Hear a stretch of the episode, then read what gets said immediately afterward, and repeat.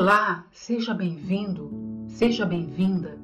Quanta satisfação estar com você, companheiro, companheira de viagem. Espero que esta semana tenha sido abençoada com a satisfação de dever cumprido. Se algo não saiu como combinado, saiba que não está sozinho. Juntos, eu, Patrícia Santos, e você, meu companheiro de viagem, neste 32º episódio da jornada quinzenal de autoconhecimento, na qual vamos tratar o tema Quando estou insuportavelmente infeliz.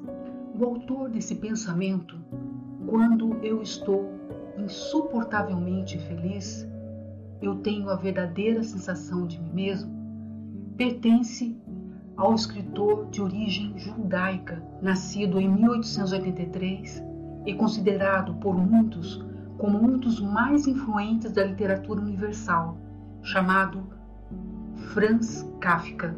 Suas histórias, carregadas de conteúdo psicológico e um estilo que pode ser relacionado ao existencialismo, são fascinantes e únicos. É por causa da complexidade destes e da influência do autor que situações absurdas em que predomina a angústia tendem a ser definidas como kafkianas. Inicialmente, quando eu li, fiquei fascinada, impressionada mesmo em perceber o quanto ele compreendia o nosso estado de ânimo depressivo ao extremo. Posteriormente, questionei se é preciso estar totalmente infeliz para ter a verdadeira sensação de si mesmo. O que me motivou a dedicar esse podcast à criação de um texto poético. Sim, isso mesmo, uma poesia a ser declamada, versando as minhas infelicidades através do tempo. Uma viagem que me arrisco, talvez não toque a sua alma o quanto desejo, mas que seja feita a vontade do universo que me inspirou a fazê-lo. O título do poema é Um Ser Infeliz.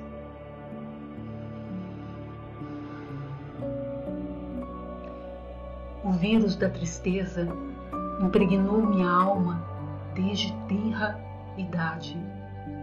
A criança indesejada das entranhas maternas nasceu no choro incompreendida. Na infância, isolada da família, presa em suas emoções, preparava o solo para a depressão, que à espreita aguardava o momento exato de sua aparição. Não demorou muito a sua aproximação.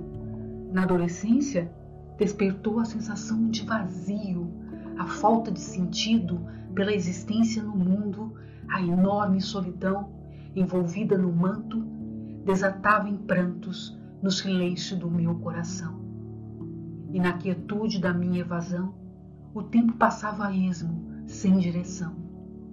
As experiências da vida, ah, total desilusão, esvaziavam a minha alma de tal forma que a minha crença nas pessoas sumiam como o pôr do sol, para renascer no outro dia como uma maldição. Viver nessa tristeza que beirava a loucura levou-me a uma decisão o suicídio. A angústia insuportável no peito encontraria um alento, estaria livre de toda dor, de toda miséria humana, mas era o meu destino a salvação.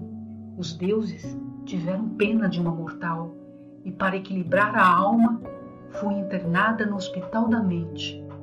Não me tornei sã o suficiente.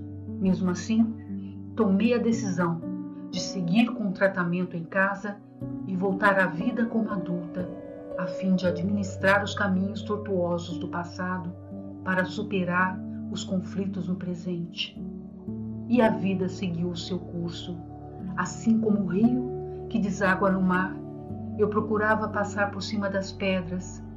Eram muitas e contornar as barreiras no casamento, no trabalho, em casa, devido aos sintomas da doença que, como chicotes, deixaram marcas a lembrar continuamente de sua existência. No casamento, restou o divórcio. No trabalho, decepção. No relacionamento, o vazio. o sentimento de traição, procurei represá-la num quarto escuro para resguardar o ser mais querido, meu amor para toda a vida, meu filho. Valeu a tentativa em nome do amor, mas uma enorme onda de gigantesca proporção de uma crise psicológica que me envolveu inteira, não queria de jeito nenhum me soltar na praia. Levaram seis anos para que ele me deixasse sair de seus movimentos circulares, embalando-me de forma que a confusão molhava minha consciência. Ao caminhar de volta para mim, resgatei parte dela, com muitas limitações diante do quadro apresentado: falta de memória, isolamento social, falta de concentração, tristeza, angústia, choro fácil e depressão, até que fora diagnosticada como bipolar. E voltei à terra firme através do trabalho na educação, onde, como uma sereia com seu canto, me atraiu tanto que me esforcei para tornar realidade a escola dos meus sonhos. Com isso, fora mal compreendida com tamanha dedicação. Novamente, o curso do rio me ensinava uma lição: que a vida é feita de pedras e não há outra opção. É nossa função desviar-nos dela como a água do rio, mas confesso, desde a incompreensão da falta de empatia em toda a sua extensão, quando se trata de ser solidário com seu próximo, a atitude, em sua maioria, é totalmente imoral. Enfim, das ondas que me impediram de viver, até ouvir o som da sereia, ler do engano, uma ilusão de encontrar pessoas boas pelo caminho, eu me transporto para o momento presente, que vejo o que me resta, um ser infeliz com a minha instável condição, com vontade de libertar a emoção e andar em qualquer direção para encontrar um sentido para a vida. Ao contrário de Kafka, não quero sentir que quando eu estou insuportavelmente infeliz, eu tenha a verdadeira sensação de mim mesma. Patrícia Santos. E como eu, espero que não desejem encontrar a verdadeira sensação de si mesmos quando estiverem insuportavelmente infelizes, que haja outros caminhos mais criativos. É o que lhes desejo de todo o meu coração. Um forte e fraterno abraço a todos. Bem, companheiros de viagem, chegamos ao fim de nossa jornada de hoje com a promessa de estarmos juntos novamente a partir de agora, a cada quinzena, às sextas-feiras, especificamente no dia 14 de maio de 2021. O tema que será tratado revela uma preocupação com a hereditariedade da doença. Sou bipolar e o meu filho. Não percam. O podcast Bipolar Solidário ou Solitário, a escolha é sua, deseja que saibam, companheiros de viagem, que assim como eu, vocês estão nessa jornada há muito tempo, procurando alternativas para levar uma vida digna numa sociedade mais justa, livre de preconceito. Para tanto, peço que envie com muito carinho uma mensagem para o e-mail bipolarsolidario@gmail.com ou Facebook facebook.com/bipolarsolidario. Estaremos atentos as suas solicitações, críticas e sugestões. Adoraria conhecê-los.